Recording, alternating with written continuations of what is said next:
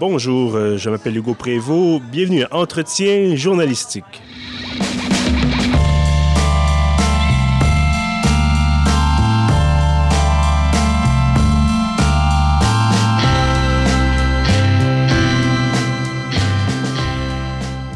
Bienvenue donc à ce 23e épisode de la série euh, Entretien journalistique, donc des rencontres avec des personnalités marquantes du journalisme d'ici et d'ailleurs.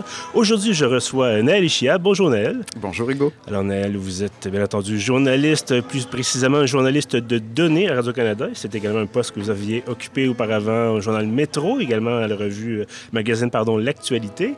Euh, mais parlez-moi un peu d'abord de votre parcours, parce que bon, nous, on s'est connus, vous et moi, à l'époque, on était tous les deux étudiants. Oui. vous étiez bon à l'UCAM en journalisme. Oui. Euh, et en- par, par la suite, donc, vous êtes, euh, vous êtes un peu, en guillemets, peut-être exilé, si l'on veut, dans, dans le nord de l'Ontario euh, pour Radio-Canada, justement. Parlez-moi un peu de, de votre, de votre parcours, justement. Qu'est-ce qui vous a... Pourquoi le, le Sudbury, justement? Pourquoi l'Ontario?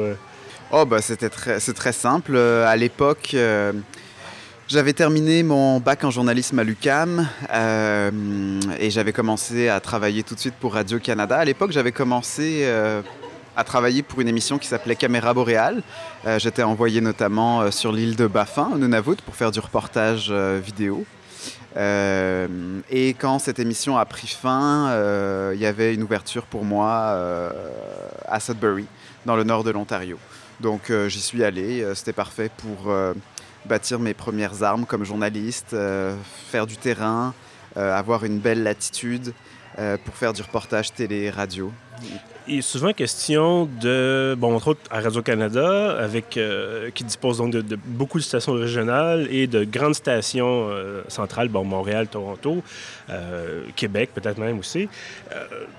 Toujours, souvent question de, s'exiler, entre guillemets. Toujours question d'aller faire ses classes, justement, euh, en région, euh, même si ce terme-là semble un peu, euh, parfois péjoratif. Mais bref, on, incite les, jeunes journalistes à aller acquérir de l'expérience, justement, à l'extérieur des, des grands centres.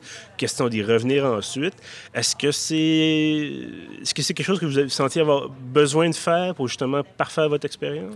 Bah, D'abord, cette vision de s'exiler en, en région, c'est très montréalo-centriste. Il y a Oui, plein de gens qui travaillent en région, qui sont très contents d'y être euh, et qui font euh, leur métier euh, de façon remarquable. J'en ai vu, moi, quand, quand je, je passais à Sudbury, Timmins, Hearst, Toronto, Ottawa.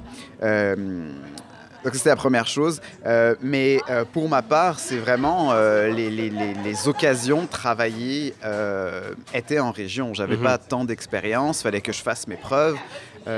Et la porte est souvent plus ouverte en région. C'est pour ça que, que- que j'y suis allé. Et avec le recul, ça m'a énormément servi parce que bah, j'étais tous les jours sur le terrain. Euh, J'avais l'occasion de collaborer pour euh, plein de choses, euh, téléjournal, radio, certaines émissions comme L'heure du monde.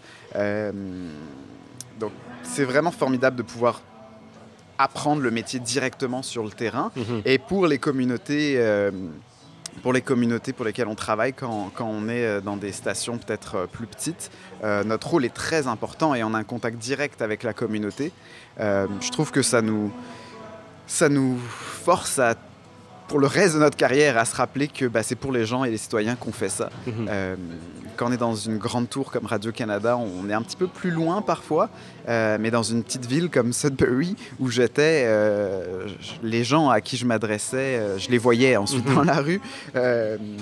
Donc il y a- il y, a cet aspect-là qui est très important, je trouve, au métier de journaliste. Et est-ce qu'il est arrivé un moment donné où un matin vous dites soudainement ah j'ai envie de faire euh, de me spécialiser en journalisme de données ou c'est quelque chose qui a été plus progressif euh, de votre côté? Ben, moi, avant le bac en journalisme euh, à l'UCAM, j'étais spécialisé de 15 à 18 ans, j'étais dans le système français au lycée. Mhm.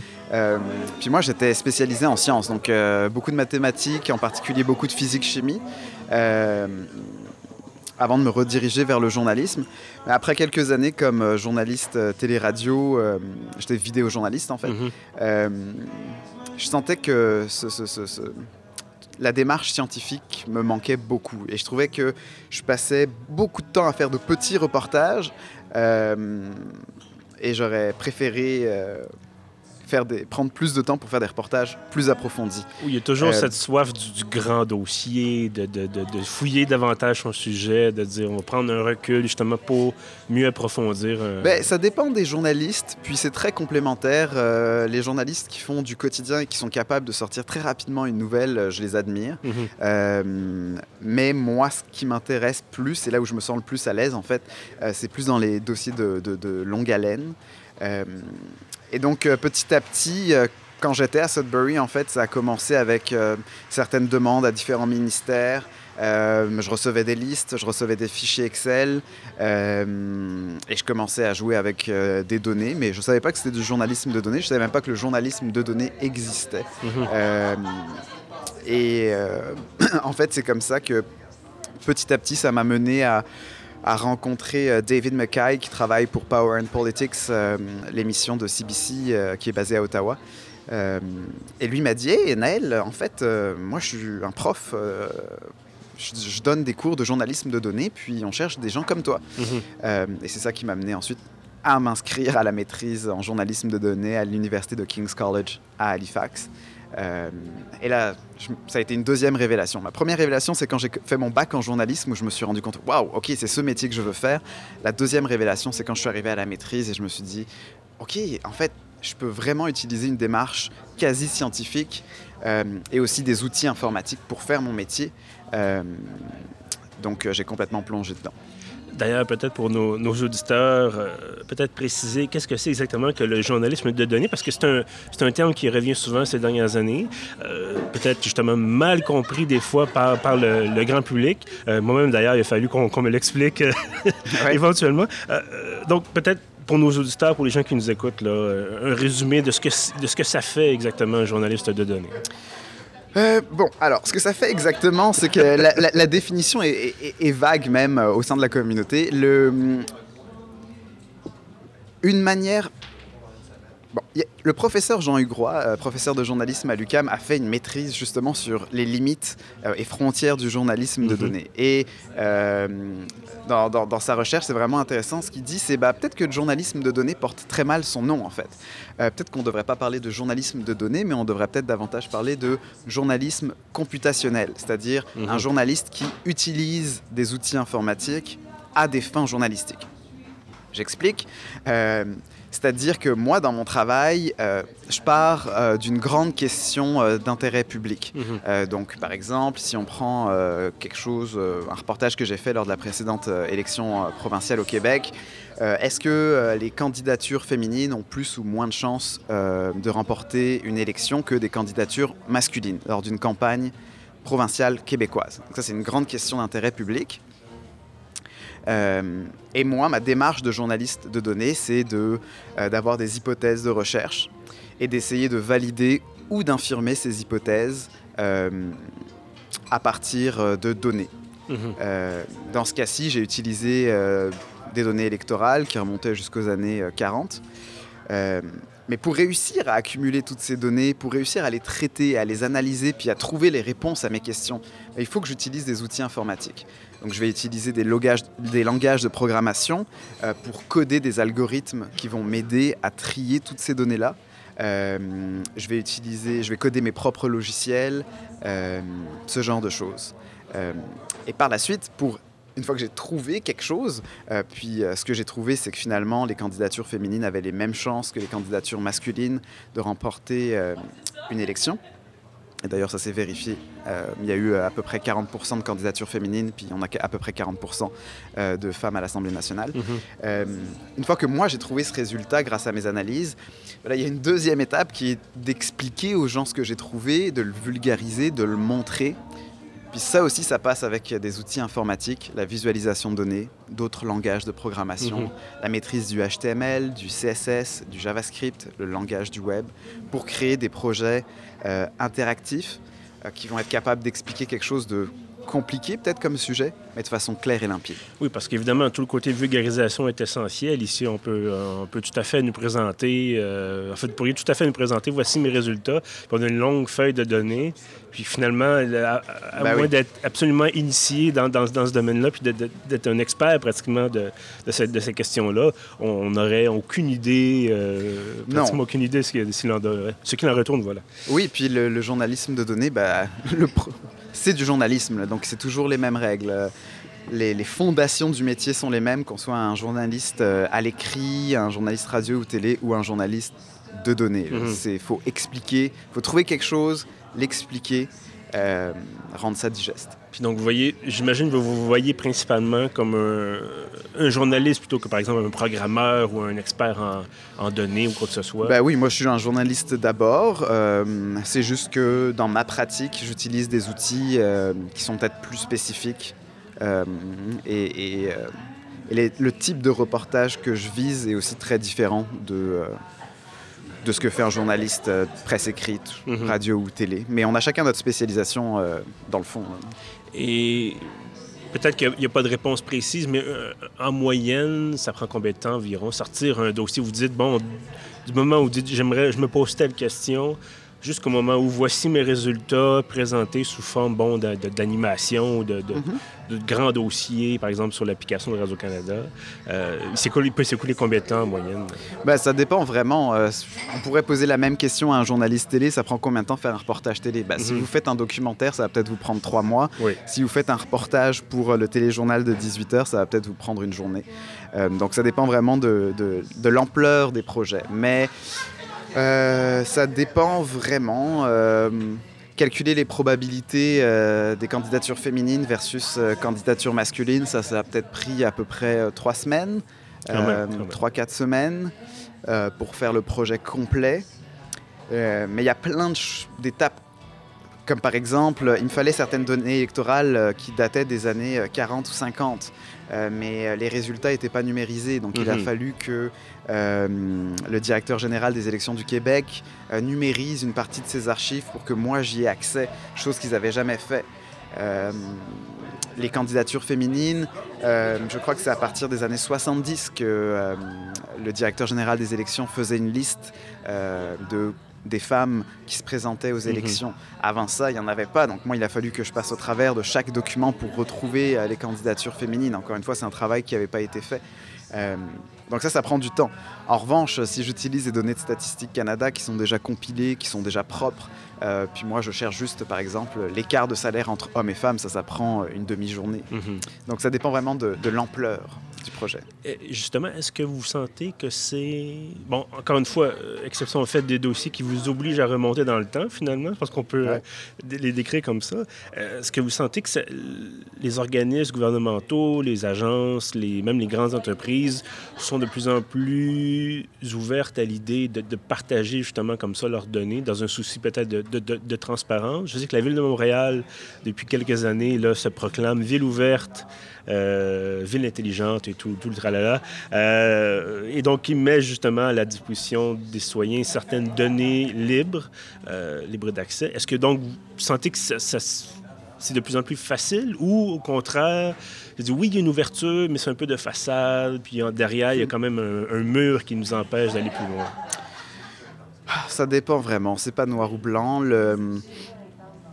Les données ouvertes, c'est sûr que c'est un, un, un mouvement très très très intéressant, mais euh, ultimement, ce sont les institutions qui décident qu'est-ce qu'elles ouvrent ou pas comme mhm. données, euh, comme jeu de données.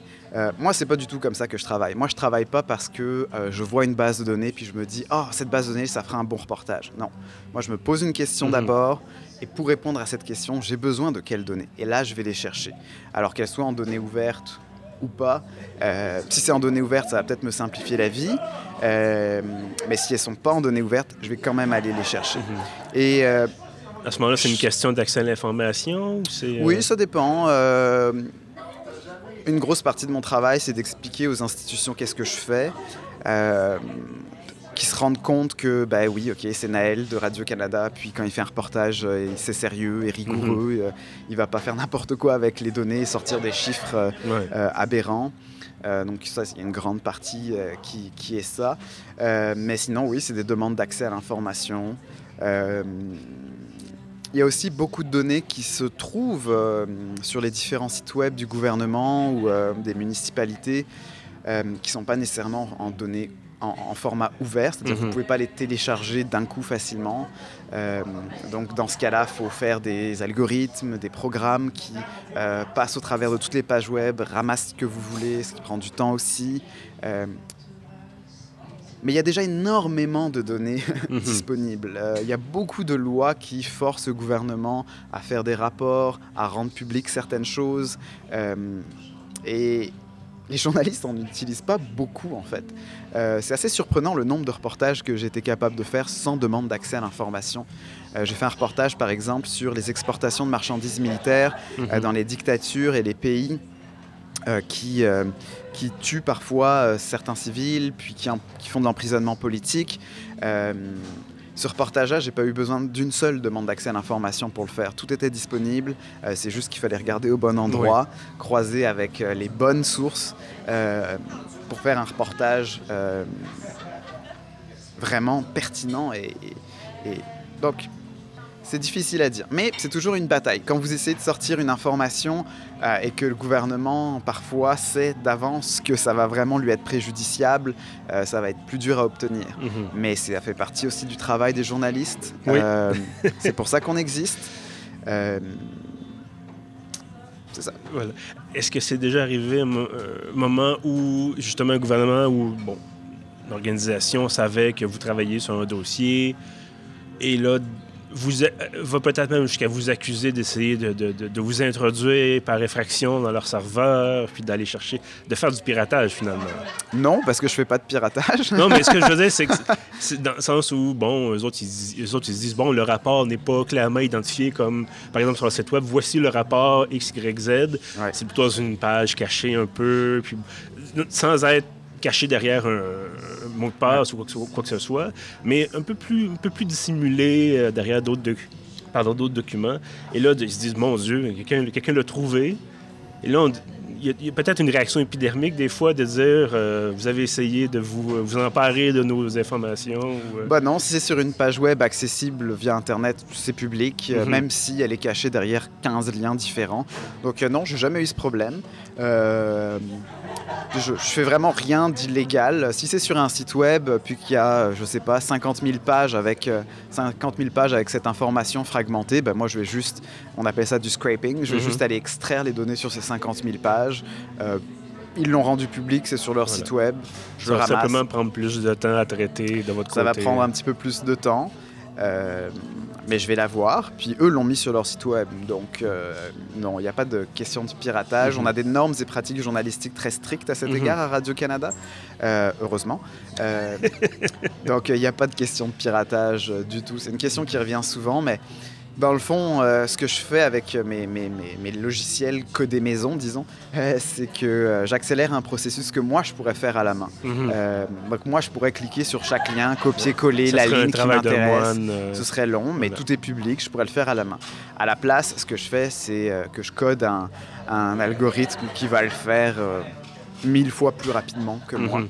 Euh, 24 heures sur 24 pendant peut-être une semaine, puis j'aurai tout ce que je veux. Vous êtes considérant, en ce moment du moins, bon, depuis votre arrivée à Radio-Canada, comme le spécialiste, certainement, de, de- journaliste de données, euh, du moins du côté des services français euh, Radio-Canadien. Euh, Est-ce que vous vous dites des fois, il faudrait qu'on soit 50, 100 personnes qui fassions la- le, même genre de travail pour en- creuser encore plus de dossiers?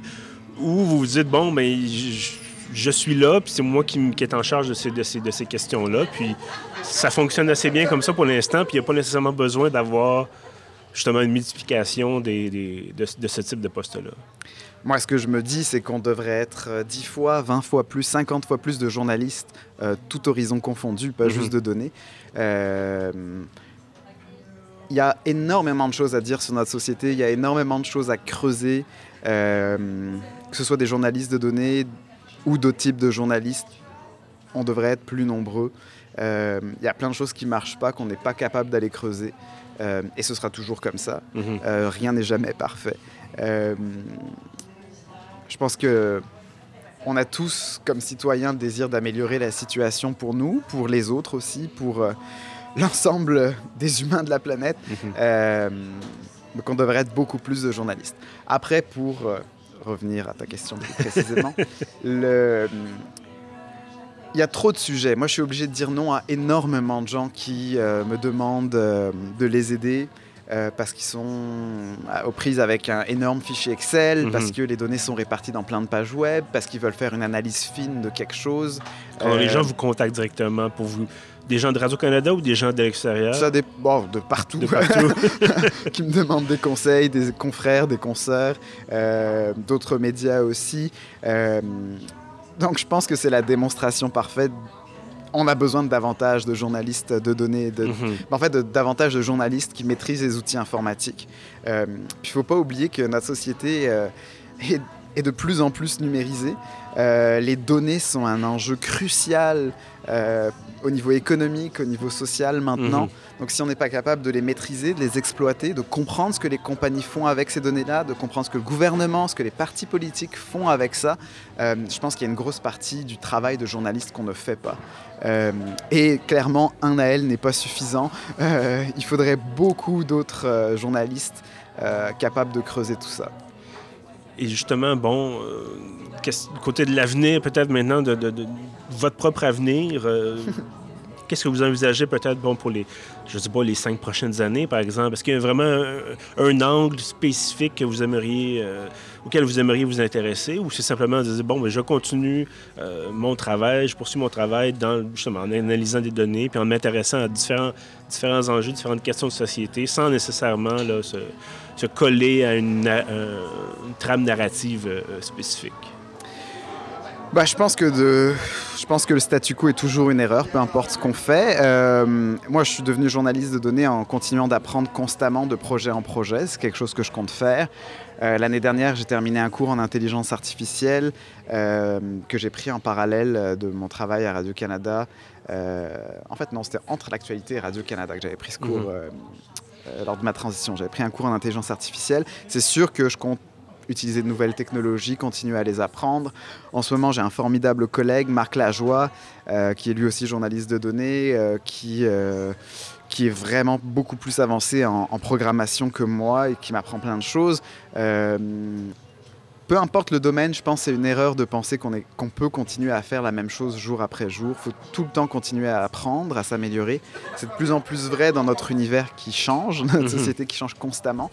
Euh, donc, euh, non, non, moi je vais continuer à apprendre de nouvelles choses. Euh, les visualisations de données en trois dimensions, c'est quelque chose qui m'intéresse beaucoup en ce moment, euh, que je compte travailler, je compte travailler là-dessus cette année. L'intelligence artificielle, j'aimerais faire probablement, peut-être ce qui serait le premier reportage euh, produit grâce à des algorithmes d'apprentissage automatique au Canada. Ce serait très cool, au moins au Québec. Mais je pense qu'au Canada, personne ne l'a fait encore. Euh, Il y a plein de choses qui n'ont pas été faites. Il y a vraiment beaucoup de choses. Euh, je me bats aussi en ce moment pour certaines bases de données qui n'ont pas été rendues publiques. Euh, J'espère les avoir et travailler là-dessus. Euh, après une bataille de plus de deux ans pour les obtenir. Euh, donc il y y y a plein de choses. Mais, euh, mais ça, je dis vraiment à tous les auditeurs, ne, ne- ne comptez pas sur le statu quo. C'est la meilleure manière d'être en retard. Naël Chiab, euh, journaliste spécialisé en données à Radio-Canada, merci beaucoup d'avoir été avec nous. Merci pour l'invitation. Et à tous ceux qui nous écoutent, évidemment, merci d'avoir été là euh, pareillement. Donc, on vous retrouve dans deux semaines, comme d'habitude. Et en attendant, vous pouvez retrouver tous nos anciens épisodes sur, euh, bien entendu, pieuvre.ca, sur SoundCloud et on est également sur iTunes. À bientôt.